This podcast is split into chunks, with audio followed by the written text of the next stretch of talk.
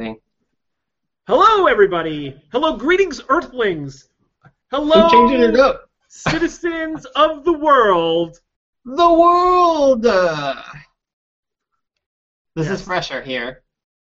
And this is Parlance welcoming you to episode number 44 of the Fresher and Parlance show. This is our last episode of the year.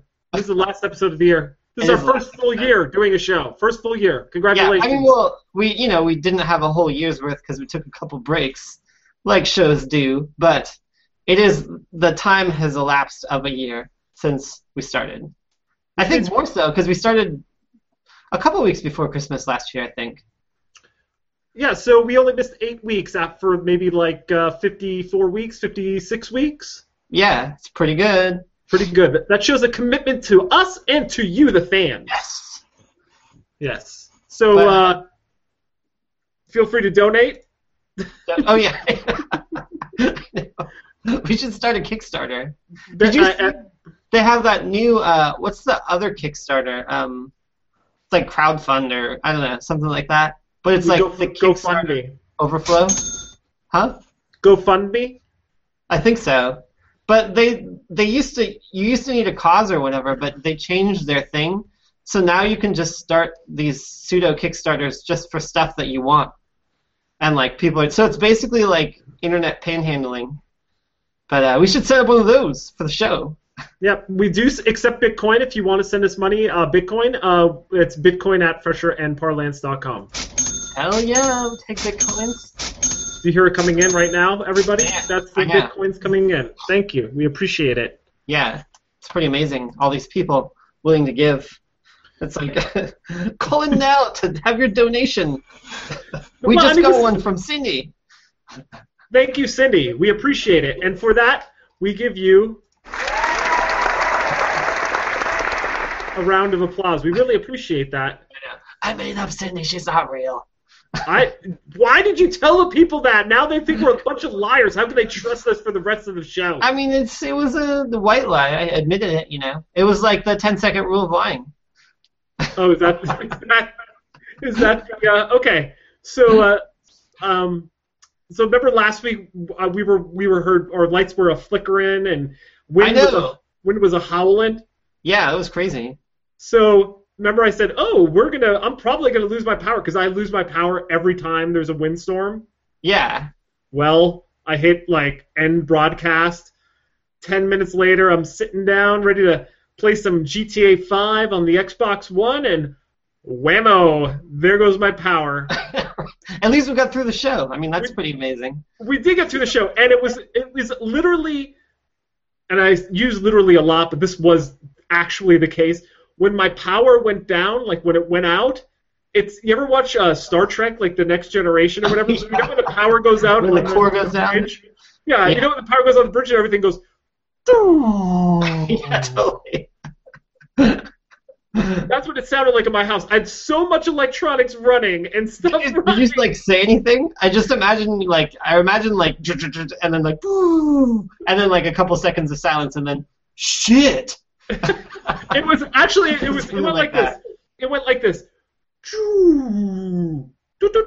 Like it popped back up for It one popped second, back up. and and my yeah, because the light flickered back on briefly, and my Yeah. heart was like, it, it didn't go out, it didn't go out, it didn't go out, and then ah. it went bonk, not like that, but that was in my brain. It just went bonk, and that was the end of it, and that was the end of the power, and I didn't get power till 6 a.m. So it went from 10, whatever, 10:30 or whatever time it was we got off air, and Yeah. 6 a.m.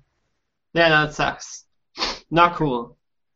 Side note, before he leaves, I have Jeff here, and he totally got a haircut today.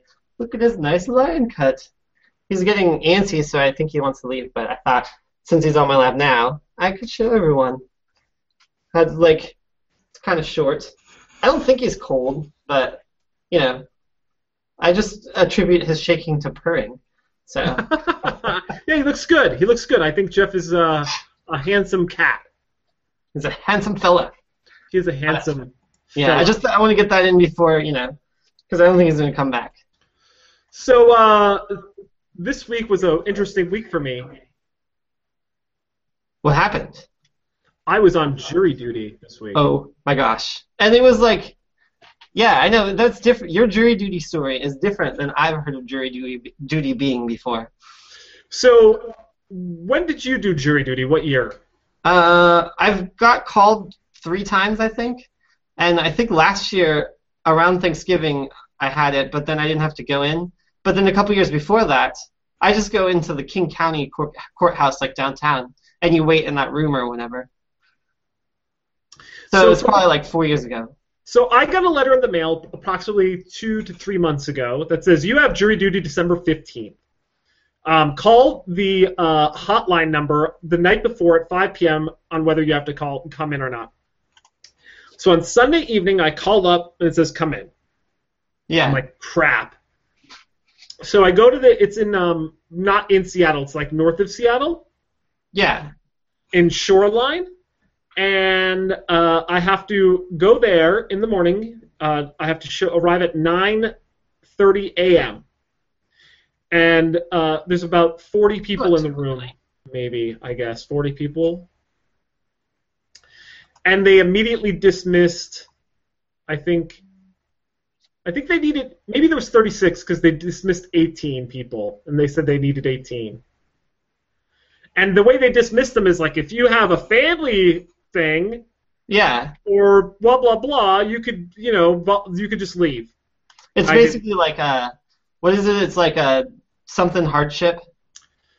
Family hardship, or if you have like someone sick, or if you're sick, or if you're on drugs that makes you not think clearly, then like maybe ten people came up. Then they were like, "Do you have schooling? Do you have work obligations? Do you have this or that?" And then like maybe three more people come up.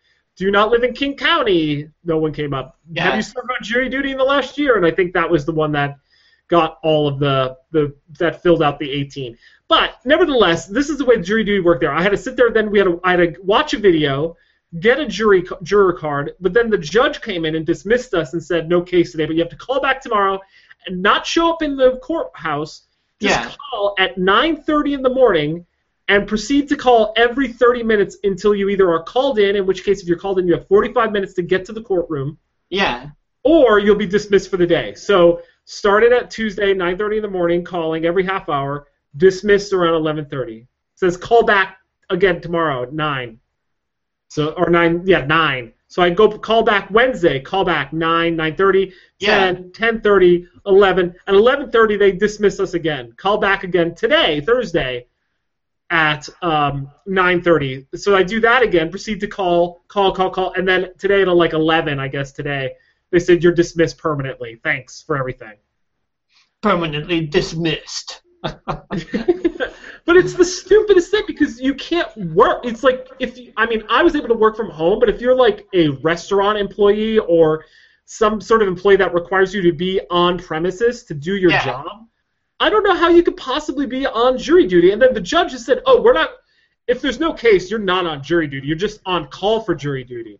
So they're Yeah, like, that's well, even worse, actually. I mean, have them be there and waiting if like you're in a thing, you know? Like, I think the being at home thing at one on one side it seems convenient, but it also seems kind of dumb. it's Like- it's not great. It's not great. And of course, I work the whole time. But it's if you're like I said, if you don't have a flexible schedule or the ability to work from home, then it's not uh, it's not great. yeah, it's crazy. So um, But done with that. yeah, done with that. So this week we also learned. I don't know if you checked it out yet, but um, our internet speeds are going up. By, I know that's exciting. I haven't. I checked it out, but I I need, think I need to reset my router. So I But a bunch of my other friends on Facebook noted that theirs is faster. It's like 112 down, and it's still 12 up, but still pretty good. I think it's like 110. Yeah, it's pretty good. Yeah. I, I, I came in roughly what I forget I told you my score this morning or I think it was around like 112 or something. 100, Yeah, that's pretty good. 100 I mean, download, 12 upload. That's pretty good. I just think it's weird. I mean, it's cool that they do it, but it's just weird that they just like do it all casually. That makes it seem like that they could just do that anytime. Like they're still restricting us. like they could just as easily have that. High, it's like the same thing as um, the fast lane and the slow lane. It's like we were in the slow lane because clearly they can just turn it up for everyone. There's no bandwidth problem. I know, right? Oh, also, I don't know if you looked on your. Do you have a com? You have Comcast, right? You do. Yeah, yeah. Did, has did you receive the Xfinity um, wireless hotspot that anyone with Xfinity could Oh, log in? if you have their router, it auto like updates to just have a hotspot. So then you log in with your Xfin- Xfinity login if you're in a neighborhood. Yeah. So like, they're basically making a giant network of wireless without people knowing. right. So I I I'm not hundred percent certain, Yeah, but I notice suspiciously that I'm seeing one of those pop up in our neighborhood, yeah. and I'm not sure if it's my router. I mean, everyone who has a Comcast router, it'll do that. I bought my own, so like, I don't have any Comcast equipment. So I have to now um, disable that, which you can I don't think disable. you can. No, you can. There are ways to do it. Huh? Um, so I searched the interwebs. Have you heard of this? The interwebs? internet? The internet? Yeah, uh, I think that's what we're talking about. Yeah, right. The, the device that gives me the internet, I'm trying to work with, and there Yeah. is a way to do it. But the the way that you do it, like the screen grabs and the instructions, Yeah. it's not available. It's like not on there. So I don't think it is me because I don't have the ability to toggle it on or off. I think that it's just on. I no, mean, dude, I'm telling you, you could shut it off. Also, you could call you, you could call them and they'll shut it off if it's on. Huh. Yeah. So everyone, check that out. If you don't want people logging into your So, Internet. but they don't actually log into your network in that case. Well, they they don't. They're logging into the the Xfinity network through your through your equipment. Yeah. Yeah. I mean, which I mean, it's weird. I think it's a good idea. It's basically making their own cell network based on their cable, which is pretty cool. But it's just like they didn't. That's not what was advertised at the beginning. It's like having a, a 3G hotspot in your house, like which makes 3G coverage better for everyone, but it then uses your internet. Right. But then like, it's using. It's not like making your internet any slower, and it's not putting them on your network. so so- wait, uh, let's be clear. It's not making your internet slower. You're saying that if someone logs in and starts doing massive downloads and uploads, that will not make yours slower. not it would make it it wouldn't make it any slower than your neighbor doing the same thing Okay. Well, I guess that's okay, but then that's still one extra person doing it. yeah but i mean that's the, the same argument as cable modems in the first place because you don't have a dedicated amount of bandwidth whereas with like dsl or something you're guaranteed that bandwidth like you have it's allotment that's only for you with I cable modems it's always shared for everybody so if there's a bunch of people on your node who are using it then your node will be slower I got it. I got it. So it doesn't Um, really make that much difference. The main concern in like people's minds would just be the they're logging onto something in my house and they're on my network or something. You know what I mean? But they're not actually on your network. They're like logging into Comcast. They have to use their Comcast credentials. Yeah, so I wasn't actually worried about them like getting into my network and doing nasty things. I was just more like concerned about speed. Oh yeah, I don't think it'd make a difference really. All right. I mean, because also if you're using wireless, you can't get really faster than the, 100 and 100 megabits or something anyways. And like you're not going to get that throughput to the internet just off of a wireless connection. I don't know. But that's true. I mean i would turn it off too probably. So um, uh, speaking of other internet things and i should have done the unboxing here but i received and it's not going to look right but the uh, fire tv stick. Fire stick. Does that look right to you? What Fire is that Uh, oh yeah, I mean it's forwards and stuff. So, um, You can't turn it around. well, no, I know, but I was just looking at it myself. Oh. Um, I've used it now um, the last two days, and I've I feel first I don't have it hooked up to like any sort of fancy speaker system, so I can't test the Dolby or whatever. But Wait, does it? Oh, your TV hooks up to it. You don't hook the speakers to the stick. Right, so I don't have like a digital output to a, like a sound bar or any sort of But thing. that's beyond- through your TV, right? He, yeah, it would be through the TV, but the sound would be co- the audio output would be coming like it would be coming in through the stick via the TV, then out into the system. Yeah, yeah. Yeah, it's so the, the Dolby stuff I haven't been able to test, but the uh, I've downloaded a few of the apps, the entertainment apps. Um, I've streamed Netflix. It comes pre-registered, so if you bought it on your like we have Prime in our household, Yeah. and so we bought it through our Prime account, and it came pre-registered to us. So I think that's like one of the coolest features about it. I think Kindles do that too. I think they do as well. You're right. Yeah. I, that's like pretty cool. That's like the only company that I know that does that. it was kind of neat because then I could go in and as soon as I turned it on, I was able to like without doing anything, start streaming Prime Video. Yeah, that's cool. So um, it comes with a little remote, which is super handy. Um, and you can talk to the remote too. It's like kind of like that bar thing that they you have. can't you can't talk to the remote. Really? No, you have to buy the special talking thing for it. It's thirty bucks. Dumb. Never. However- mind. If you have an Android phone, you Yeah. can download it free for your Android phone. yeah. and um, and and tablets. Uh, also, if you have a Kindle Fire, they have an app for that as well, and that does have sound recognition, so that does work. You could also that's control cool. you could also control it through your device too if you wanted to. But At that point, it seems similar to Chromecast. I heard that the Google TV thing, or the new one, I don't remember what it's called, but uh, it's not very cool. I think this beats it. It's I, I actually like the little remote, so I wish I had the remote here. I could have showed you the, the size of them. Yeah. The, now, here's one thing that is maybe slightly different than the Chromecast, though I'm not sure. Um, do, do you have the Chromecast, right? Yeah. Do you have to plug in something into the stick? To, for power? Yeah. Okay. I mean, so- on newer TVs, supposedly HDMI has power in it, and so you don't need to. But on most TVs, you need to have you use the USB service port from the TV and plug in the power to it.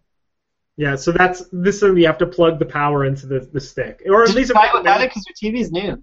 No, I'm not using it on that TV. I'm using it on oh, my Oh. bedroom You TV. should try it on that one. I should try it on that one. I think the whole stick thing is cool. That like basically you have dongles for everything. Like I mean it'd be cool when every like you just your whole player or like your game system, like your PS4 is just on a stick thing. And it just they're gonna have like a little pod section for HDMI that you just put all your little pods in. Yeah, that'll be awesome. Yeah. So I I had a couple things I wanted to talk about. One was uh, we were supposed to have a guest this week. I know. what happened with that? Ugh! Uh, I'm slightly upset about this. Um, we were supposed to have Adam from the Prodigal Sons podcast, part of our network. You can check them out at prodigalsonspodcast.com. Although, don't maybe if you're like me, just don't even. Their new episode just dropped today. I listened to it already. So, um, but he backed out. He said he was too tired after committing to it the week previously to debate me on GamerGate. Now, He was scared. He's scared. yeah, I was ready to tear him. I was I was ready to pretty much rip apart his entire. Because he was supposed to be on two weeks ago, actually, and then it got pushed out to this week. And now there's nothing. I know there was a lot of buzz. We got some tweets. Some people at work are talking about it. This was a whole thing. It was some build-up. This was going to be an event on our show, and it Yeah. all got messed up. I'm a little disappointed. By the way, if you want to reach out to us, we are accepting. We are. We do have a hat uh, at Fresh and Par. If you want to reach out to us right now, if you have any. What was that? Yeah, if you want to live tweet us. Live tweet us at Fresh and Par. Um, We're getting some tweets from Tom coming in. what's he have to say today? Uh, he's uh, saying that you're worried about another Sony hack with the the um, Comcast Wi-Fi thing. Uh, we're, speaking of, we haven't even got into that Sony hack, so we'll, we'll, put that on there because I have some. I have a lot to talk about on that. So here's briefly what I, I, I am going to do this. Here's my talking points. Okay, one. You said wait. You said that you were going to play both sides of this argument. So you're doing your talking points now, right? No, no. He's. This is what I. If I wish I was going to play some audio from the podcast where he talks about GamerGate. Unfortunately, we could not figure out technologically how to do it in such a short amount of time to get it Like so that. five minutes before the show, we're like, oh, it's not working. I guess. Yeah, yeah. Well, we could get it to work, but it would be murky and not worth it. But Yeah. I'm going to give you the gist. One. Wait, wait. So this is your view, No, right? I'm going to give his point of view. Okay. then I'm going to give why that's wrong. Okay, got it. Okay. Go. One, he talks about the game uh, Dragon Age 2 Inquisition, uh, or Dragon Age 2, which is a sequel to Dragon Age Inquisition, and how they did a pay to play deal with the publisher regarding reviews, and how that uh, led to. Uh, so they got bonuses for having a review, so then the, the publisher of the, or the developer of the game paid um, websites to give the, the game a higher ranking. So they claim. Okay? Yeah. First off, okay, who cares? That has nothing to do with Gamergate. Yeah, I know, right? Right, that has nothing to do with Gamergate.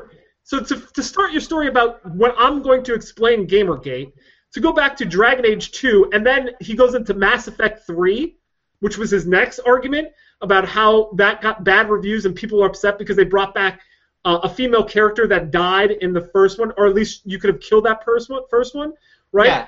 And if your argument is that Gamergate, which by the way, my argument is Gamergate is rooted in misogyny.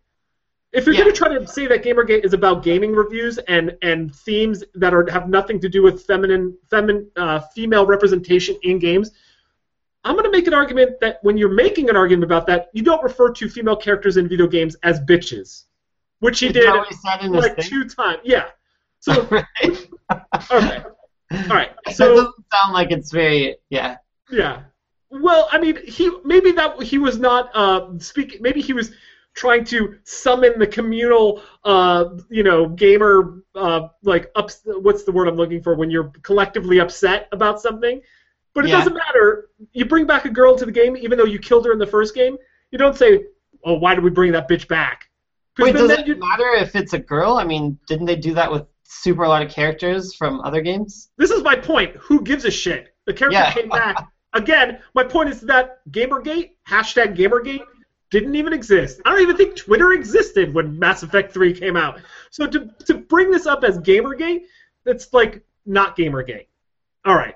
Two, three. Anita Sarkeesian. All right. This is where we're starting to get into the meat and potatoes of the argument. Okay. Anita Sarkeesian has a series of um, videos, okay, that she had. A, I forget the name of it. Feminist. Um, So is that the main chick that from the thing? no, it's not even. This is my point. Gamergate still has yet to exist. This is like 2012. Okay, it's right around Yeah. the Mass Effect time. She, this is right around Mass Effect. She starts a Kickstarter. Okay, Yeah. and um, it's called Tropes versus Women in Video Games. Okay, and this is starting to stir the fire with all the gamers, right? How dare they? Uh, I'm sorry. She has a, a, a thing called Feminist Frequency. Okay, that's the name of her thing. But the the series she starts a Kickstarter called I'm going to do a uh, essentially a five part series. Um, video one is going to be about damsels in distress. Video two is going to be about the fighting fuck toy. Video three is going to be about the sexy sidekick. Video four is going to be about the sexy villainess. And video five is going to be about background decoration. So they she outlined all these in the first thing. Yeah, and then she said if we hit the first stretch goal, the second stretch goal is going to be five more video or six more videos. Voodoo priestess slash tribal sorceress, women as reward, Mrs. Male character, unattractive equals evil, man with boobs, positive female characters. Okay, Yeah. and then if she get that, then we're going to do two more: a classroom curriculum that she's going to create, and then the top 10 most common defenses of sexism in games. So she, she puts this up around the time, and she asks for $6,000 or something like that. She gets Yeah. $160,000 yeah. from 7,000 backers. All right. First off, Those seem like reasonable episodes or whatever. again, this is my point. And by the way, the counterpoint here is, uh, I don't know what he's going to say, but I guarantee has something he's going to say about this. Uh, but It's a great counterpoint. I mean, it'll be pretty much that, except for just slightly more word-esque sounds. yeah. Oh, So here's my point. A, why do you give a fuck that this person got $160,000 to do a video about women video game tropes? How has that impacted you? Did you give money? Are you upset about this? I don't understand. Again, by the way, this is 2012, June 16th, 2012. yeah. Just for the record, Gamergate still doesn't exist yet. Gamergate has yet to exist. So the fact that you're throwing this person into Gamergate is bullshit. She is just a woman who happens to be a, a graduate student who is taking doing an examination on female characters in video games. Why does that bother you? It shouldn't bother you, and it shouldn't bother Gamergaters either. So, Is that a common thing, or is this just something? well, here's just uh, uh, let me. I'm gonna rewind two seconds. Okay, sorry. There's two train of thoughts here for Gamergate. There's the right side of the wrong side. The wrong side is Gamergate's about video game journalism and how it's unfair, and that the the the, the video it's a enthusiast press who um, essentially it's like fans of video games reviewing video games, and they get access to games, so they have no choice but to give it positive reviews, etc., etc. Okay, that is what his stance is. My stance is bullshit because video games as an industry, as a reviewing industry, has always been an enthusiast press. It's always been shit, and Gamergate did not exist.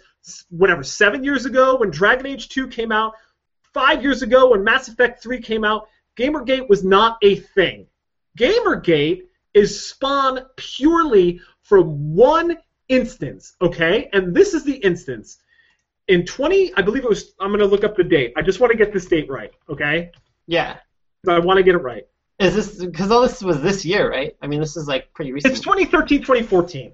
oh yeah. a, a game developer, Zoe Quinn, developed a game called Depression Quest. Okay, Yeah. the game got favorable reviews among a number of um, of review sites, like you know, because it, it's a, like a story. You know, what's the word I'm looking for? Choose your own adventure. Yeah. It's a choose your own adventure type game about essentially playing a character who's suffering from depression. Yeah. Okay? It's not really a shoot 'em up. It's not really a game at all. It's a choose your own adventure, but it's like an interesting take on depression and the choices you have to make, and sometimes the choices you have to make aren't exactly a good choice at all. Yeah. I mean, it's, Okay. that seems like an interesting idea for a game. Right. Here's the thing. The game we got positive reviews and people, these gamers, these gamer gators, went fucking nuts. Because they thought it shouldn't have got positive reviews. Right, because that's not a video game at all. That's not a game at all. Okay? So, here's But the people, thing. people review like those weird dress-up doll Barbie games and stuff. Like that's just as much not a game. Right, well, let's let's be clear here. Just hold up. Okay. because I'm gonna I'm gonna weave this into a behind. narrative. I'm gonna weave this into a narrative Yeah. so that you fully understand this. Zoe Quinn's boyfriend at the time, don't know his name. I don't care to know his name. Wrote a blog post that essentially said Zoe Quinn's I don't know been cheating on me, not to use any inflammatory language, and she has been having an affair with this editor from Kotaku Yeah. Okay? And implied that she, Zoe Quinn, was sleeping around in the industry to A, get good reviews for the game and get funding for her development company. Yeah. Okay. First off, all of that is untrue. Okay? Yeah. But this is where hashtag Gamergate comes from. But you know, uh, you ever watch Firefly, the TV show Firefly? I never actually did, but Um, you ever watch Chuck? no, sorry. But Okay. keep making these references because other people have. Right. So there's a character, an actor called Adam Baldwin. Why he gets involved, I don't know. He's the one that creates the hashtag Gamergate. Okay? Yeah. So now, Adam Baldwin's in reference to this. This is what it's all about. This is what Gamergate is all about. Is about that guy taking up a side on this? No, it's about the conspiracy of a woman sleeping around to get favorable reviews to cheat the system. Okay? Yeah. Now, that's it. I Okay? That sounds like way different than what I would have taken from. Well, no, because then it's, it's- up- it forks. uproar. It forks because it becomes completely ruled and run over with sexism because then they start attacking Zoe Quinn. Okay, Yeah. they start call, you know doing death threats, this and that, and this. Uh, you know, she has to move out of the house. That Anita Sarkeesian. Yeah, wait, She- but only because because her boyfriend was pissed that she's cheating?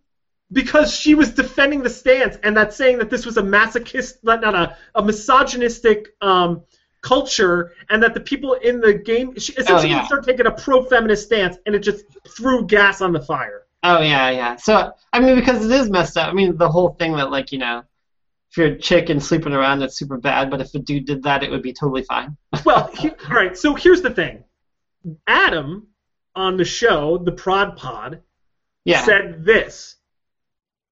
Oh, the game is stupid. Oh, like it's not even a real game.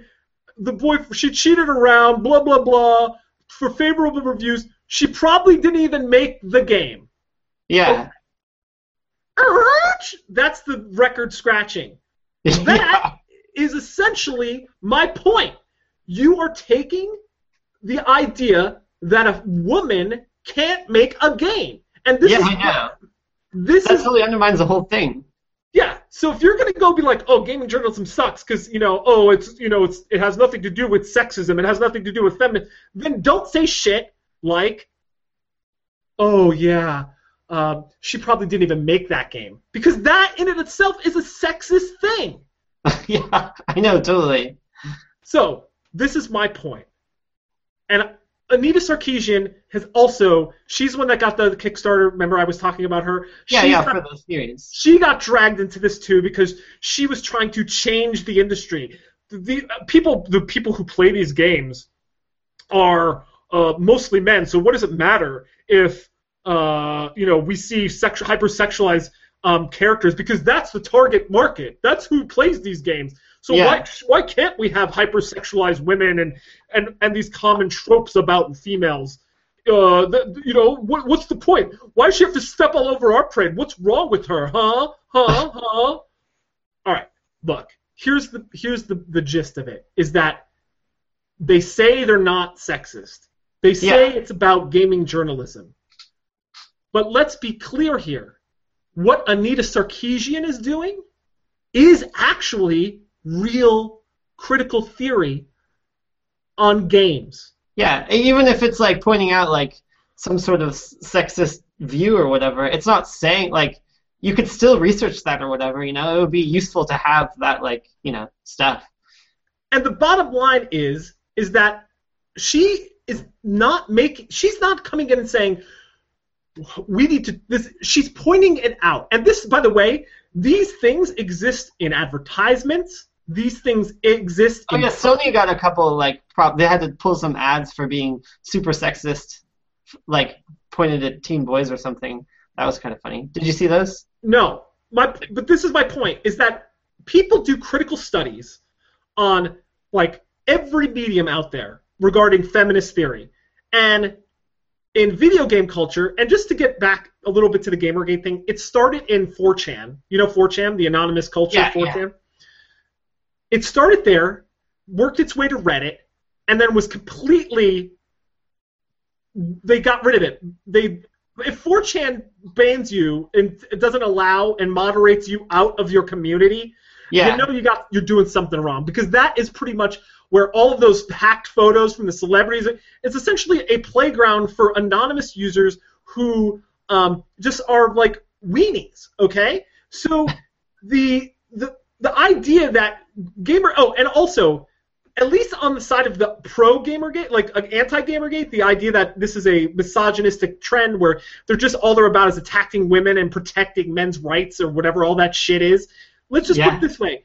The, the the world of gamergate they're not legitimized. They're all anonymous. And even when they try to be legitimate and try like someone was like hey look dude if we're going to make this about like gaming journalism i'm going to set up a uh, organization that's just about gaming journalism ethics. And you know what the Gamergate community did? They said, fuck off. That's what they did. They said, we don't want that. We don't want that. We are right. yeah. I mean, yeah. There's not even any point in. I don't know. It seems like it doesn't even just doesn't make sense. I don't know. So, so I know what he was going to come here. I know what Adam was going to come here and say. It is about gaming journalism, but it's and it also has a little bit about a sexism. I'm going to say bullshit, and I'm saying it right now. And I don't care what Adam says, and I don't care what anyone says. It's rooted in misogyny. It's about sexism. It's a it's about an industry that's 90 whatever 90 88% male.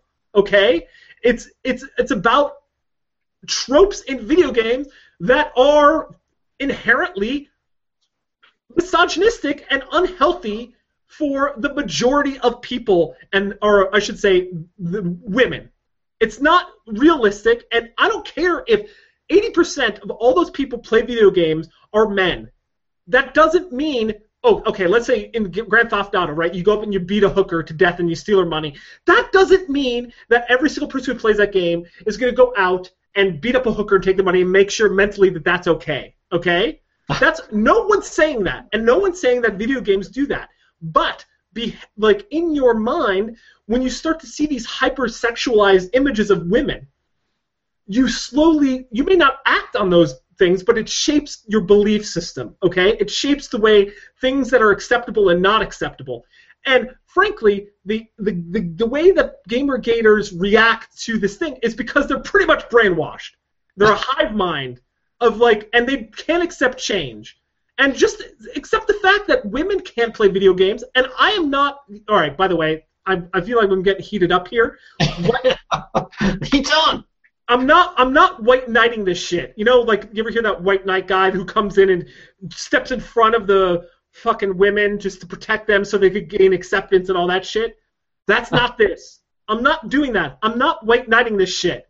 It's just common fucking sense, people. This thing didn't exist until this girl this girl made a video game and it, it's rooted in sexism and misogyny and hate.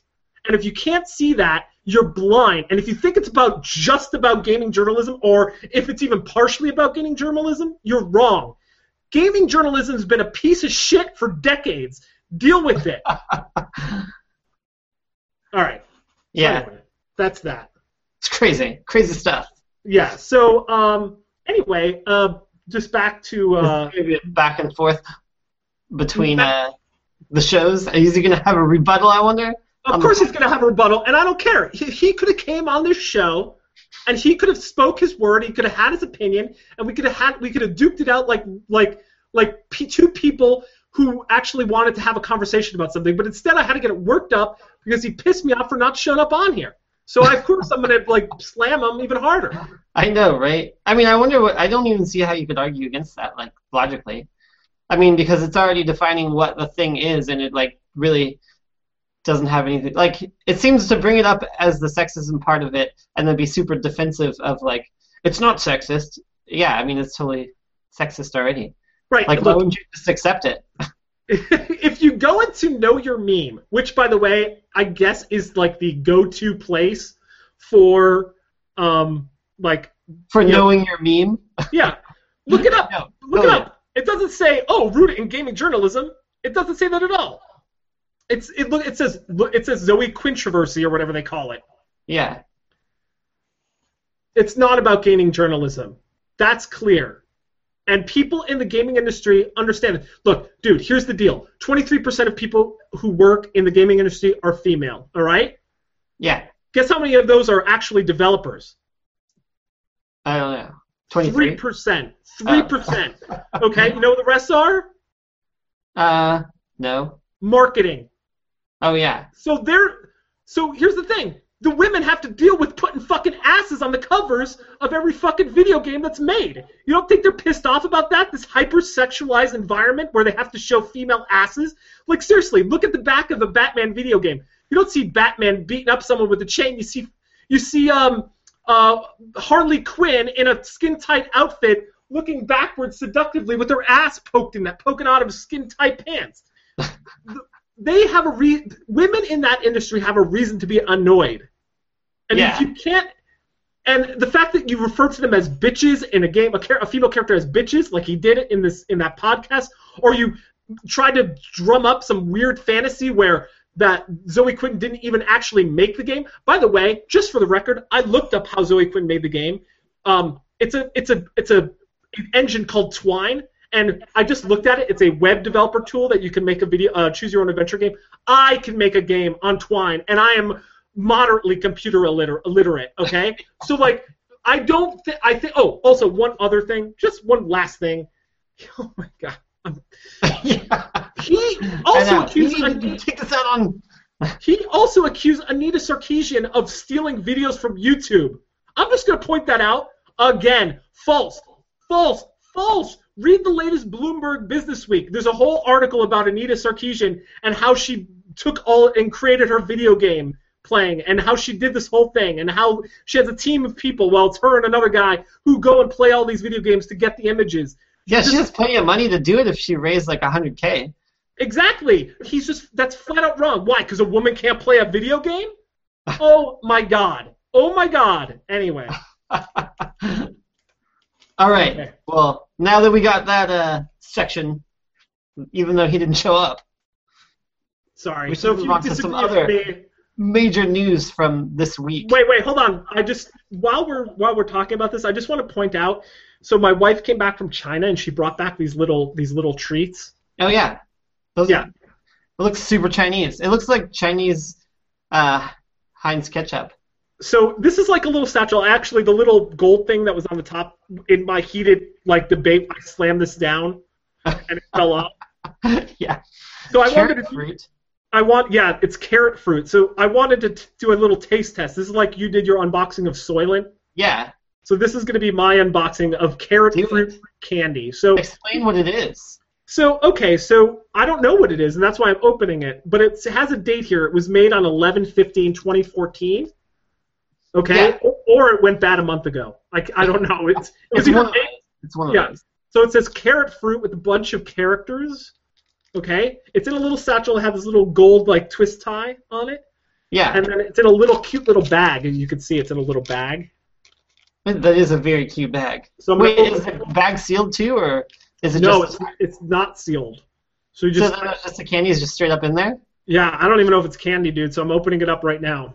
Yeah. All right, I'm pulling it out. Here we go. It could have been drugged. It wasn't sealed.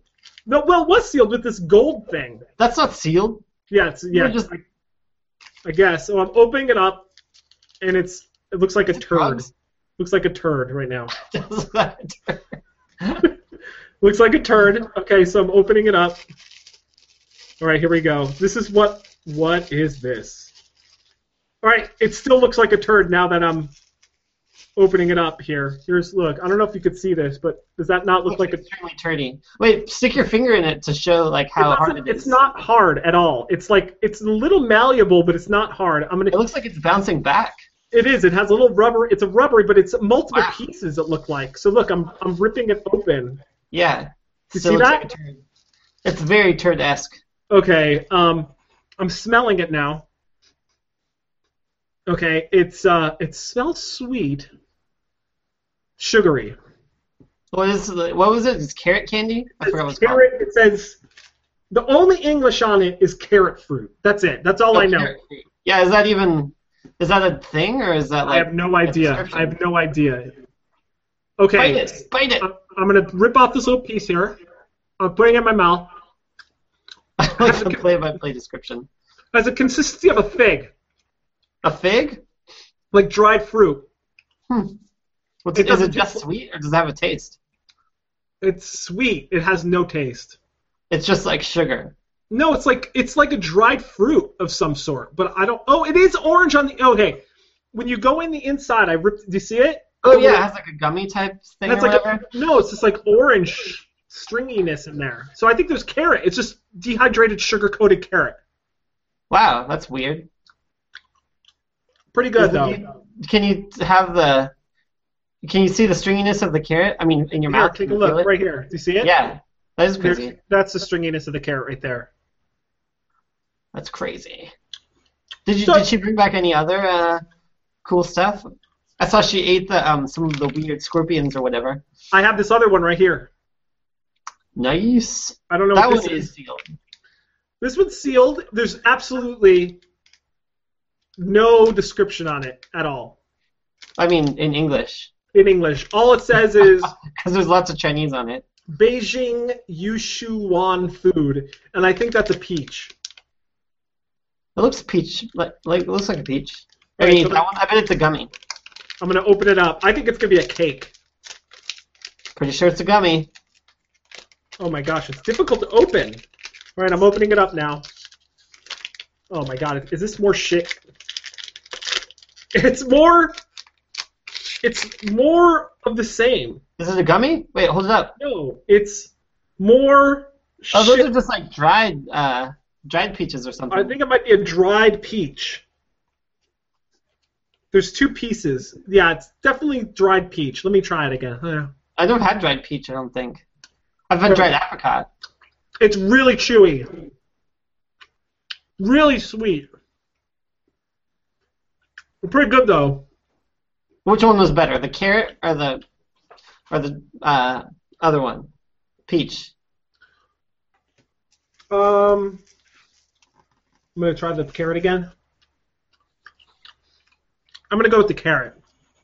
Really? Wow, that's. I would have expected the peach one to be better. No, the carrot. I'm going with the carrot. Interesting. Yeah, I'm sure that was really interesting, people. I'm sure that was. But there you go. You have your carrot fruit and your dried peach, straight from Beijing. What do you? What would you? What are you gonna rate it? I'm gonna rate the. I'm gonna rate them pretty high. Um, I'm gonna give. Uh, what's the scale? Ten. Yeah, ten. I'm gonna give the carrot fruit a seven, and I'm gonna give the peach a five and a half. Wow, that's pretty big difference. Bigger than I would have expected. Well, I was gonna go six, but then I was thought you were gonna criticize me for being too close. I might. I might have. I Yeah. just criticize you for being dip, too different. So Yeah, I know. I mean, I gotta have my two cents. I gotta criticize whatever you say. It's true. I'm not gonna be like, hmm, yeah, I can see that. well, anyway, I'll bring. Are you gonna be into the office? I'll bring one in for you. yes, that would Yeah. be cool. All right. Well, what I was gonna ta- bring up, two big, huge topics we have to get to, for sure, is opening up relations with Cuba. That's pretty big. That's huge news. As a matter of fact, I planned on smoking a Cuban cigar this entire episode, but oh well. Wait, you- do you have one? No. Oh, I don't. I mean, I don't think you can get it that easily that soon. Well, we live Like it was just like this week that uh, the Obama like you know opened up or whatever. It was like yesterday. thing or whatever. I think Yeah. they still have to sign it in Congress or something for the trade agreements. Yeah, but I think we could just drive to Canada and get them. Well, yeah, but that doesn't that defeats the purpose of that it's open now. I mean, you have to get it here. Oh, but they're not going to. I don't think they're going to sell them here. Yeah, they are. They're, they're like making this whole. It's it's like legal and everything. I thought Like it was only going to be thing. opening some trade, and you could bring hundred dollars back. That's what I read. Hundred dollars back of liquor and, and cigars. I don't know. Well, I mean, it's open. It's open. Is the thing. And they made a call for like 40 minutes or whatever. Did you see who facilitated it? Yeah, it's the Pope. Freaking Pope. That's that's awesome. Yeah, I'm surprised. Like, I totally think it's like a political play or whatever because I mean the Cuba thing is unreasonable, but just because Obama did it, like Republicans are super against it, even though like. And then since the Pope, they're gonna totally lose the Hispanic vote or whatever if the Pope's for it, you know. I I I can't like I, I don't know like what to like the Pope I feel is like for it's like so strategic, like to do this thing that they probably wanted to do anyways, and then also have the Pope do it, like really sections off your, you know, voters or whatever. I didn't realize this, but did you know hardline Cubans down in Florida are actually staunchly Republican and are 100% against this happening? I th- yeah, I did, I did hear that. That's crazy. I had no idea. I know it's such a weird like um thing to like be huge. It's and like every other country, like every year tries to get us to open up trade with them and stuff. I think it's great. I think it's great. I mean, Yeah, I think it's a good too. it's been 60 years. You think we could maybe like move on from that? Totally. But uh, And so the, Uh, Oh, I'm sorry. As Obama said, is that we have relationships with Vietnam and China. Those yeah, are both, Vietnam is straight up a communist country too. There's like no difference there. And we were in a war with them. We were never in a war with Cuba. Yeah. Oh, yeah. The other reason they said is be, um, to do it was because um, since Russia is like getting more aggressive or whatever, if we kept stuff off with Cuba, then Russia might try to use Cuba more, like since they can, since it's communist and like, they can be more buddy buddy. But now that it's open, it's like less likely that would happen because everyone's talking to Cuba, so it's not like standoffish. Right. That's what, the, yeah, that, that was another strategy that I read about. But the other thing, which I think is bigger, unless you have something else to bring up about the Cuba thing, No. the Sony thing with North Korea. This is a I feel like that's one of the biggest things. That's crazy. And like This they also came out that said that it is probably North Korea that did like some of the hack stuff or whatever. I think it's ridiculous they can't get better English translators to do those uh, you know, those emails because they're pretty bad English. I know it's really weird. I'm eating. I mean, I'm eating if it's a government thing. Sorry, I was eating some fruit there. So I, I think there's a number of things that are interesting about this. Um, one is that the hackers. Okay, so terrorism wins. I guess is what the bottom line is, Yeah, I know. and and that to me is a shame. And it totally seems unreasonable. Like, what are they going to do? They threaten like another 9/11 like attack, but like for ev- any uh, any movie theater that plays it, like they're not going to like coordinate like an attack on every movie theater or something. I know. the go- the U.S. government was also disappointed that Sony and all of the um, all of the theaters like succumbed to it or whatever. They say that it was like totally a bad choice. Well, you know, people are extra sensitive about. You remember the shooting that happened in Colorado? Yeah, yeah, yeah. With the, that was at the release of the other thing, but not even just like it's like they're just not releasing it at all. I heard. This is that's the other thing is that Sony is completely wimping out. They're not yeah, even it's like not just like a different release date or just like playing it with no major release party or whatever. It's just like they're not releasing it. it could have been they could have done so many things. They could have put it on um, like on demand things like iTunes, Comcast, whatever. They could have put it on their own Sony has Crackle. They could have put it on Crackle. They could have put it on Netflix. They could have put it on Hulu. They could have put it on YouTube. They could have Yeah. done a thousand things, and I know why they didn't do that because once they decided and theaters start backing out, and then they pulled it out of the theaters, Yeah, if they put it out into the world via digital, there's only one place to attack, and that one place to attack is Sony Studios. I mean, you mean like online attack or like physically attack? Physical attack, like the 9/11 type attack. Oh, like I think yeah. that's why Sony didn't do it because they essentially, if they were to release it digitally, there would be only one target, and that would be Sony. Huh, I hadn't looked at it that way, but I guess maybe. But I don't even think that they could have it. I don't think that it doesn't seem like a legitimate terrorist thing. And It's the government, like governments, said that it wasn't either. I mean, I don't know how like trustworthy that is or whatever, but I don't know. I thought it was dumb. You'd think that they'd work with the government more or something if it's like some sort of terrorist thing. Yeah, and did you see the um, like the they also stopped them from there's I guess some theaters have been showing Team America.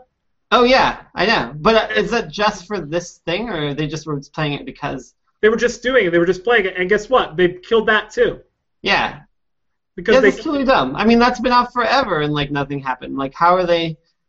I don't think North Korea is like that savvy at stuff. I mean, I think for one thing, the reason Sony got hacked, I was reading a whole thing about Sony getting hacked, and like they've been the t- the target for hackers since like way before because uh, they did all the DRM stuff and like totally pissed off the whole hacker community. And then they already got hacked, like the PlayStation Network got hacked like three or four times.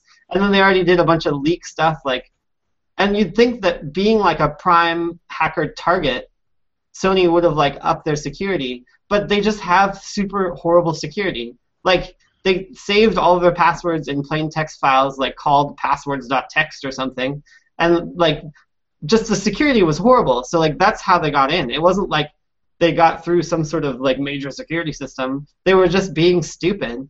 And now that they're like scared of this information get out, like the people who got the information are totally just playing up their power because like it's a public view thing or whatever. I didn't even think it would be that hard to, to hack Sony stuff. You know what's funny is that the people that they released the emails on, Yeah. Who writes emails like that? Seriously. That's what I'm saying. Like that's not what kind like even those like death threat things about executing Americans in like, you know, the Middle East or whatever, they're way better written than that. Or why don't you just write it in your language and have it be translated? Like why are you bothering doing it in English? it's it's ridiculous. And um, now I heard, you know, prior to the, the theatrical release being um, uh, canceled, somebody, Ian on Prodigal Sons podcast, speculated that there was potentially some sort of conspiracy by the the Sony executives to drum up support for this movie and creating Yeah. scare so that more people would go see it. yeah. That is the stupidest theory ever. I mean, uh, like, I can see if it was like they did it a little bit of a different way, I could see them trying that. But that's clearly not the case if they're just not releasing it. Exactly. Well, he said that before they canceled it, but even still, like, that's not a savvy marketing um, campaign when you say expect 9/11 style attacks. I know, yeah. that's the worst. First off, that's criminal. I don't think you could just be like expect 9/11 t- a type of tax, and then that would be a legal way of marketing your product. That's like I know, like, buy this or we'll attack you. I don't think you can say that. buy this or die. Maybe in North Korea though, they might, that might be Yeah, I'm pretty sure you can do that there. yeah. But, what about the no, marketing, marketing campaigns in North Korea are like? It's just like gruel. Put it on your plate because that's all we got. It's a great North Korean uh, thing. Have you seen those uh, the Adult Swim North Korean like PSA things? Those are super funny. no, I haven't. But I think they're only like on the website videos. But anyways, that's the Sony thing.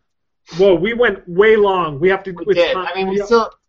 I don't have a lot to say about the movie, but there was. Uh, those are the two main topics this week. Two other pretty big topics are that tonight at 11:30 is the very last episode of the Stephen Colbert Report.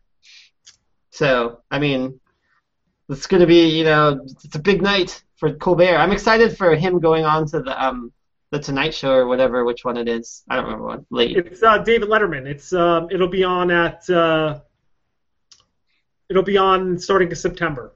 But I don't remember. They all have like super similar names. I don't remember which one it is. Late night. But I hope that we can get some of uh, Stephen Colbert's uh, viewers to switch over to our show because you know that would be cool. There's like going to be an you know a hole for the shows that used to be on on Thursday, or I guess it, it shows every day, but just throwing it out there. Just throwing Yeah, it out there. Just throw it out there to Colbert Nation. If you need a, Colbert Nation, a yeah. replacement that's less funny with less no guests, no guests, not researched, zero production value. But come on, but really, really nice graphic design and website design. that's not updated. Um, all right, it's time. Wait, one more thing. I guess I could do at the end. It's also my mom's birthday tomorrow, and I was gonna say happy birthday, mom. Oh, why don't you lead with that? That's nice. Uh, I don't know. It's just a thing. All right, well, that's that. Everyone should feel happy about that. Thanks, thanks, thanks for the birthday applause. It was my mom's birthday on uh, December fifth. I don't know if I wished You her didn't happy say birthday. anything. No, I didn't. No. So I got it covered. But let's go into the let's go into the movie. okay. Hey everybody, welcome to Review Roulette. This this is the part of the show where we randomly select the title from the Netflix catalog and then review it the following week. But it's not so much as a review, right, Fresher? No, it's we'll uh, pretty much just go a play by play of the whole movie, but uh, it's kind of spoiler alert. But we do give it a number rating at the end. And last week's movie was the 1974 film The Gambler, starring James Caan, based on a pseudo true story about the writer James Toback. Soon Really, to it be was remade- based on true stuff. Yeah, soon I- to be released uh, re- remade starring Mark Wahlberg. Crazy. Yeah, it's It's, it's, it's remade. I mean, I. I wasn't right away. I wasn't a fan of this movie off the bat. I did a little research. That's how I was able to tell you about those little small facts. So, um, the uh, the film itself, okay, the, this is the plot. This guy's a college professor. He um, starts the movie starts with him going 44k into debt. Yeah, he, he has a gambling problem. He has a big time gambling problem. He needs the juice. Yeah. Um, he goes 44 into the hole. Um, tries to, what'd you say, gamble his way out of it by use, Yeah. taking his mother's money. His mother's a doctor. yeah, I mean, she gives she gives him like, and it, and it's, his family's basically rich. His grandpa's super rich too, and they're like self-made where they weren't rich before, and like they tried super hard through life and whatever. His relationship with his grandpa is so weird. All of his relationships are weird. I mean, the, the main character is just a really weird guy. He is totally a weird guy. How about after he loses all the money and then he goes into the like an urban part of the city and he finds a bunch of like black kids and he's like, which one's the best basketball player? And I they know. pick one. Yeah, And, then he, and he plays them for uh, 20 bucks. that was like at the beginning. So, anyways, before we go separate points, like it's a really simple story. So, like, basically, he goes into 44k of debt. He gets the money from his mom. He's like dealing with these loan sharks the whole time. Oh, he tries to borrow the money from another loan shark, but they won't give it to him because it's too big. And he's basically saying like, for 10k we break your arm, for 20k we break your legs, and for more than 20k, like I don't even, I don't even want to think about what would happen. so he's like super. He's in danger because he's late on these payments, but the loan shark guys are kind of his friends, so they're kind of giving him a chance. Because apparently he's up and down a bunch, but this is the most he's been down. So he gets the money. He gets like 30k, or no, he gets all of it, 44,000 from his mom, and he's like, you know, set. Oh, but by the way, his character super calm the whole time. He doesn't care about it. He like does not care that he, he's like not stressed at all, and he's just kind of a dick about everything. But and also so they they go they switch over to him teaching his uh, college classes, and he's a, a literature professor, and so all of his literature classes totally tie into like you know you just need to believe in yourself and the things will happen. You just got to be confident and like you said like two plus two equals five, and that's like it is true right then while you're doing it, even though it doesn't really make sense with reason. And I like his comparison because it has like a basketball undertone, which he also bets on basketball games. But the basketball undertone, he's like talking to the bas- the best basketball guy in the class, and the, he's like, "Well, I'm in the real world, I don't like want to deal with like these dumb like not real stuff." And he's like, "Let me put it this way: What's your farthest shooting range?" And he's like, "It's probably like 30 feet." 20 Is- feet. He said 20 feet. or 20 feet. He's like, do you ever shoot it from farther than 20 feet? And he's like, yeah, sometimes, but you're not going to make it, right? like, why do you do it? It's because you think that you're going to make it just for that second or whatever. That's what I'm talking about. But so, but then that ties into his whole gambling thing. So every one of his like life lesson literature classes are conveniently directly about his situation of totally like just believing in himself, even though it's totally chance and like he's not affecting the outcome.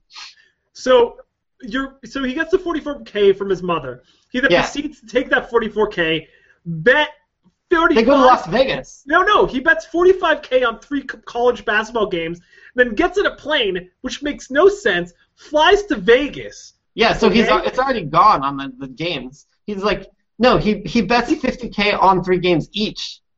I think. No, no, that was at the end. He bets Oh, yeah. 15k, goes to Vegas, doesn't pay the bookie, goes to Vegas, finds out the score at the half, but then has a monster run and like quadruples his money, and he's like, everything's going right, baby, Yeah. yeah. Oh, like, yeah, he totally. So he's playing blackjack on the high rollers table, and he's betting like I don't know, like ten thousand or something a on thousand hand. dollars a hand he's playing. Yeah, It's playing and like five hands. he gets he gets an eighteen, and the dealer has like A king showing. you know, a king up or whatever, and he doubles it. He doubles down on an 18, and they're like, "Are you sure?" he's like, "Come on, three. And he gets the three, and he's like, you know, it's just like this tension moment. it's like ridiculous because they're just trying to play into the whole thing that like I know it's gonna happen, and then it did. And yeah, and That's so like basically the theme of the whole movie. so he goes on a monster run. He like doubles his money, and so he's now in the clear. He finds out the score of the basketball game. He's like looking good. All the games are like all up. All the teams he's playing for. So Yeah. he goes to his hotel room. His girlfriend, who is um, Diane uh, Laura Hutton, I think is her name. Um, I thought the girlfriend character was dumb too. Like totally dumb. like she like I didn't like either of the characters, and he was just like a crazy guy. But and then she was like you know the chick to be with a crazy guy basically, and so she's all calm while he's like doing this super crazy stuff. And he like all kicks her out and then makes her walk for blocks and is waiting for it to like you know like a, a mile later is like come on get back in the car. So then, so then they they're in Vegas. They decide to fly back, and then he's in bed. Oh, that's, that reminds me. For Vegas, I was wondering, where did this take place? I thought it was New York. That's I it thought makes. it was New York too, but then it seems like I thought that they they drove to Vegas. No, they flew to Vegas because they show the plane flying back. It oh, still- really? Oh, I still- totally thought they drove. It still makes no sense. It still makes Yeah. absolutely no sense. The timeline makes no sense because there's no way he could bet on a game in the that of games that are happening in the morning that he could fly to Vegas and only get the score at halftime, then Yeah. fly back home and only have it so that the game just ended that last night. I thought maybe it was in L.A. after this because I was wondering how'd they get to Vegas. Because in that last game, it was UCLA, and I didn't know what his university was. No, it was NYC versus something else. I mean, the game that, that his university played. His his university was NYC. Oh, oh yeah, so it was definitely New York. It was It definitely like New York. sure. So anyway, um, so he he wakes up after fly back from Vegas, bang bang bang on the door, and they're like, "Give me," they're like, "You lost, dude." He's like, "What are you talking about, Duke?" He's like, "Brown beat Harvard? What? Like UCLA lost to whatever?" And they're like, "Yeah, bro, you lost it all. I need my money, 45k." So, Yeah, then he, so now he owes 45k to those people. 45k. He pays all of his money to this person, and no, he's like, no. So he pays half of it. he pays most of it, and then he makes a 50k bet. He, he um, goes back and then runs back out. Wait, wait, wait, wait. Let me bet like- again. Yeah, he's like, what time is it? He's like, it's 10-10. Any games left? Yeah, Lakers and the Sonics. Or it's only on the radio. he's like, he's like, It's not even televised. he's like, he's I like, like that it was Sonics though. Yeah, he's like, what's the smart money? He's like, smart money's on Seattle. He's like, I'll put 50 on New on uh, on Lakers. Yeah. 50k on the Lakers. I know. So he bets 50k on the Lakers. He goes into the bathtub and starts Oh, and this time he paid up front too, so he didn't have the cash. That's right. So he lost 45 and then now took all of his winnings or whatever from Vegas and put it on this game. Yeah. So then he puts it on the game. He goes to the bathtub while his girlfriend's sleeping and he's listening to the game on the radio. And uh, the Lakers lose on a last second shot from Seattle. Yeah. So now he has no money. So Yeah, after- but he's like, yeah, he's totally pissed.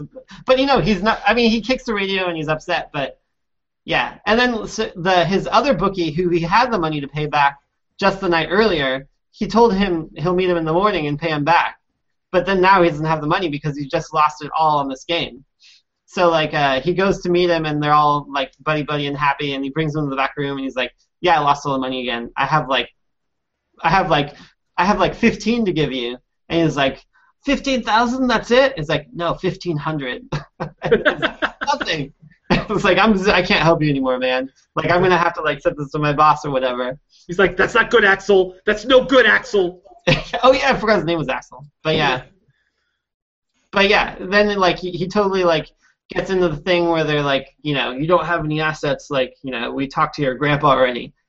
Like I don't know, but so yeah, and then I mean I, there might be some other stuff, but basically they have him fix the game with the student who's in his class. They convince they have him have the guy in his class who's a basketball player like play poorly, and then they bet on that game so they Point can win. shaving. They, it's called point shaving. You could win the game, just don't win by more than the spread, which was Yeah. eight points. Yeah, so then they do like he convinces him, and then they bet enough to make his money back, so he's in the clear. Plus more, plus more, because now we now they owe him now. Yeah, and then and then they're all excited because now we got this inside player and we can like fix way more games. But And- like he's like like Axel's like all pissed off. He's like, it was one time. Yeah, and plus he it seemed like they were making it like he was all about the kids and he didn't want to get him in that situation. It seemed like they made it like that. Even though you, I couldn't tell the guy's emotions except for just being angry and like wanting to gamble more. Right. But like yeah, it seemed like he liked the kids. Like that was his whole basketball thing like he was buddy buddy with them or whatever. But so then yeah, it's basically that it's all like you know, he's like, "Oh, we're paid off like now." You know, we're gonna have a bunch of money, and he's like kind of pissed or whatever. And uh, yeah, then he just like walks down the street, which is like across from the university, and it's like this super rough black neighborhood apparently. And as he's walking down the street, they're like, "Hey, what are you doing in here, hunky?" It's like, "Get out of my neighborhood," or whatever. And, like, no, and oh, don't forget that the Paul Sorvino character, um, yeah, the ga- that Paul Sorvino was the the chunky guy that was like his buddy, but also the debt collector. Yeah, His uh, Hips, his name was Hips. hips, yeah, Hips like, where you going, Axel? It ain't safe down there. Come back Yeah. here. You're gonna get yourself killed. So yeah, basically, I mean, you can already tell at this point that he's just like, gambling isn't enough. I need to up the ante. I'm gonna go be in some dangerous shit. So he walks into like this random bar, like he's walking down the street. Obviously, doesn't know where he's going. He just looks around and there's like a bar, and he's like, I'll go in there. He's looking for some juice. He's looking for some juice. Yeah, he's looking for some juice. And then he like totally, you know, he's just in there. He walks around. He doesn't even like sit down. He walks down to the end and then comes back. Like looks the most lost you can possibly look. And like apparently this is a super black neighborhood, so he's like crazy out of place, and everyone's like giving him shit about it, and like you know. So he sits down next to like this prostitute, and like the guy, his her pimp is like next to her, and like um he's totally like, man, what are you what are you looking for my lady for or whatever? And he's like, well, does your lady want to be rich?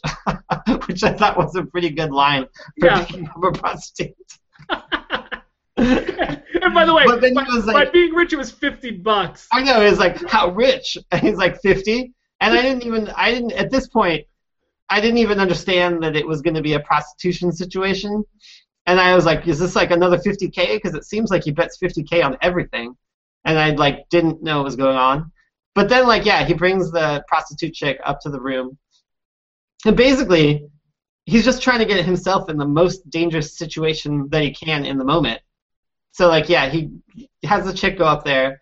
She like starts kind of getting undressed, and he's like trying to get her to do more stuff, and she's like, "No, I'm not going to do that." He's like, "Well, give me the money back." And then it turns into a whole thing with the pimp comes in and is like, "You're not going to pay," and he's like, "I'm going to kill you then," or whatever. And he's like, "Fine, go ahead, do it, do it." And then like he doesn't do it. It's like, "Man, you're crazy. You don't even care about getting killed and whatever." And then he starts beating him up. And then yeah, and then the chick, the chick grabs a knife because she's like, "Stop, stop! You're gonna hurt him or whatever." To her, her pimp guy, and uh, she has a knife and like totally like gashes his face, just like flailing basically. And like he, you know, he stops and he's like all super bleeding, and he like stumbles. He stumbles out of the hotel or whatever it is, and uh, like every like everyone's just like being calm. I mean, I don't know if like they just don't care about him or that happens all the time, but that was kind of ridiculous and like they were like going about their business while he's like stumbling out bleeding like whereas before they were giving him shit for being a white guy but now it's okay like it didn't make sense for the, the whole like black community thing like it totally was just like dangerous area i'm gonna go there to get killed yeah, I know, right? you know what i mean yeah. and then so like and then he looks in the mirror. He's like all super bleeding. He looks in the mirror and he has this huge gash across his cheek. And then he just smiles and the movie's over. Freeze frame. Yeah, I guess. I It don't was, it was definitely it was a freeze frame. He looked at the thing and it was freeze frame, and that was the end of the movie. yeah, I don't know. So it's basically he like upped it and he's like I don't know if that meant like, you know, like I knew I wasn't gonna get killed and I didn't. No, it's like it was like yeah, I, he won the bet. Essentially, he lived, he like pushed it to the levels, and he made it out alive, and so that was like he felt good about that. Yeah. I don't know. I mean, I don't know. Thought it was dumb. I mean, I guess for like because he's gambling or whatever, and then he umped it at the end, but I it was way too long. Like it did not need to be like two hours long to like go into like he didn't even do that much. So the things I did like about the movie, the cars were awesome. They had really cool cars. He had a cool. Axel had a cool car. I mean, all of the cars were cool. Like they were in super nice condition, and even just the cars on the street and stuff were cool. And the whole scenery and like the '70s style of it was pretty cool. And he his shirt was like unbuttoned always. That was Oh my god, dude! the main character's shirt was unbuttoned like to his belly button. I know, and he has super HS like while he's teaching classes. It was awesome. It was pretty awesome. Yeah, and the style the style was pretty cool. And then also, um, small note, I liked the font. The font for the credits and like all of the text in the movie was really cool. I don't think I've seen that one before. It's like I don't know, it was cool. But overall, wasn't a fan. Thought it was pretty boring. Didn't have much build up. It was just about this guy like you know, being shitty to himself by gambling too much.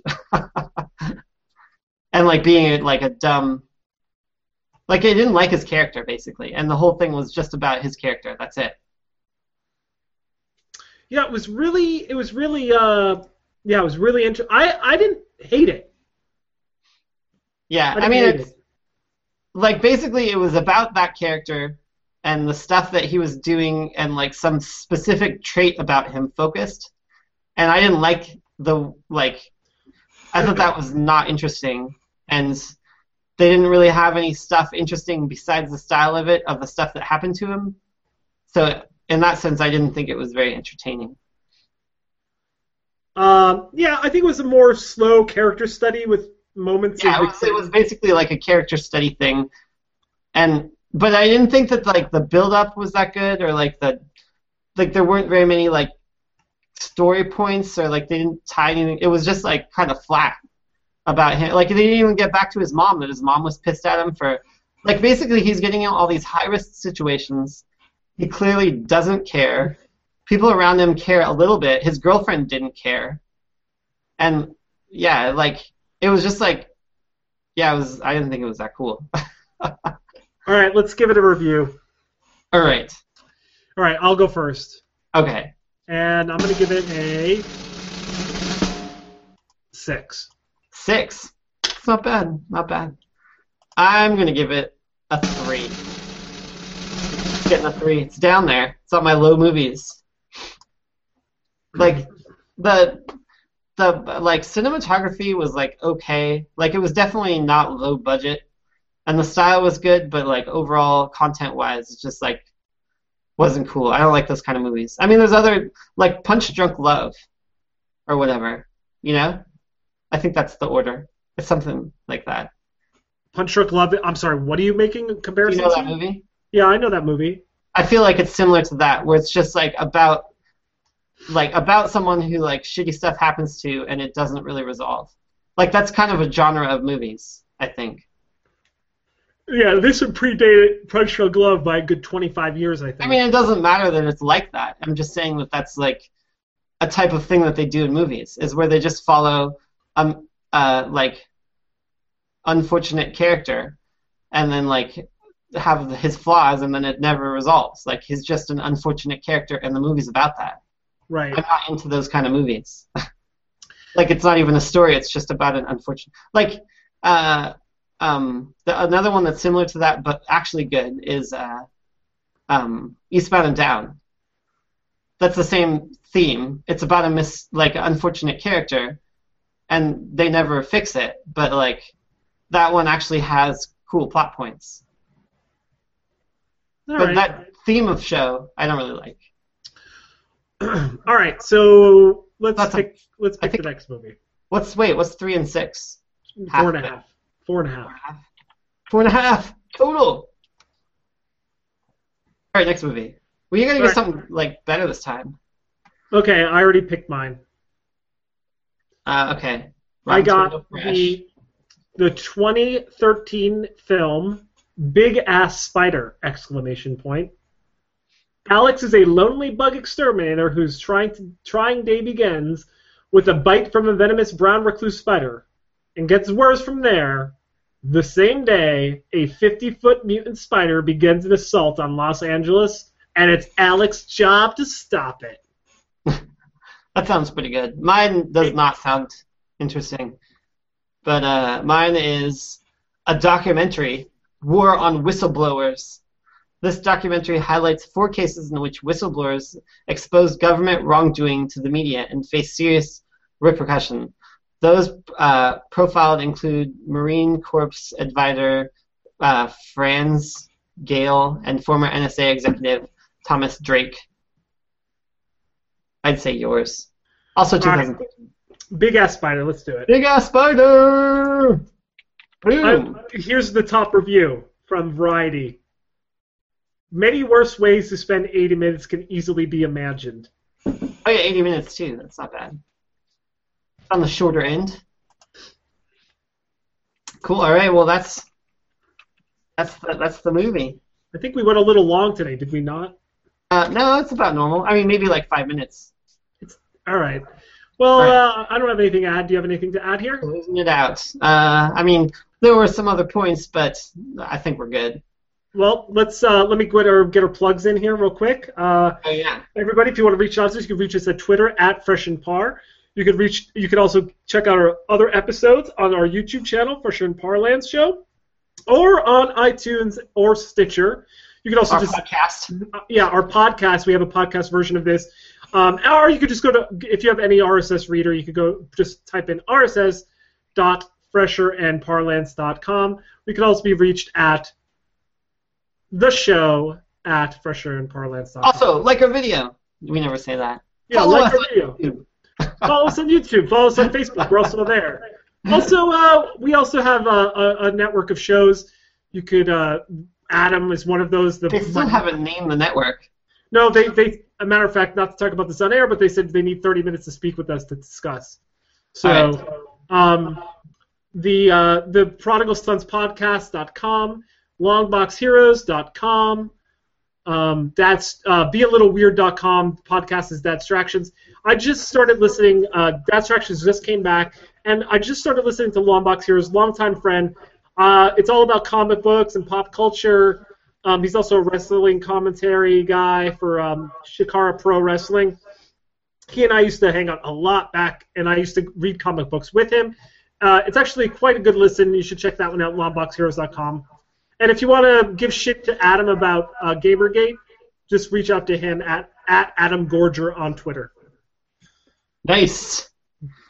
All right, and uh, that's all of it for. I mean, everything that everything the parlance said. Basically, Yeah. my retort to that. And this is uh, this is Parlance saying, "Sayonara, suckers, and have a happy holiday."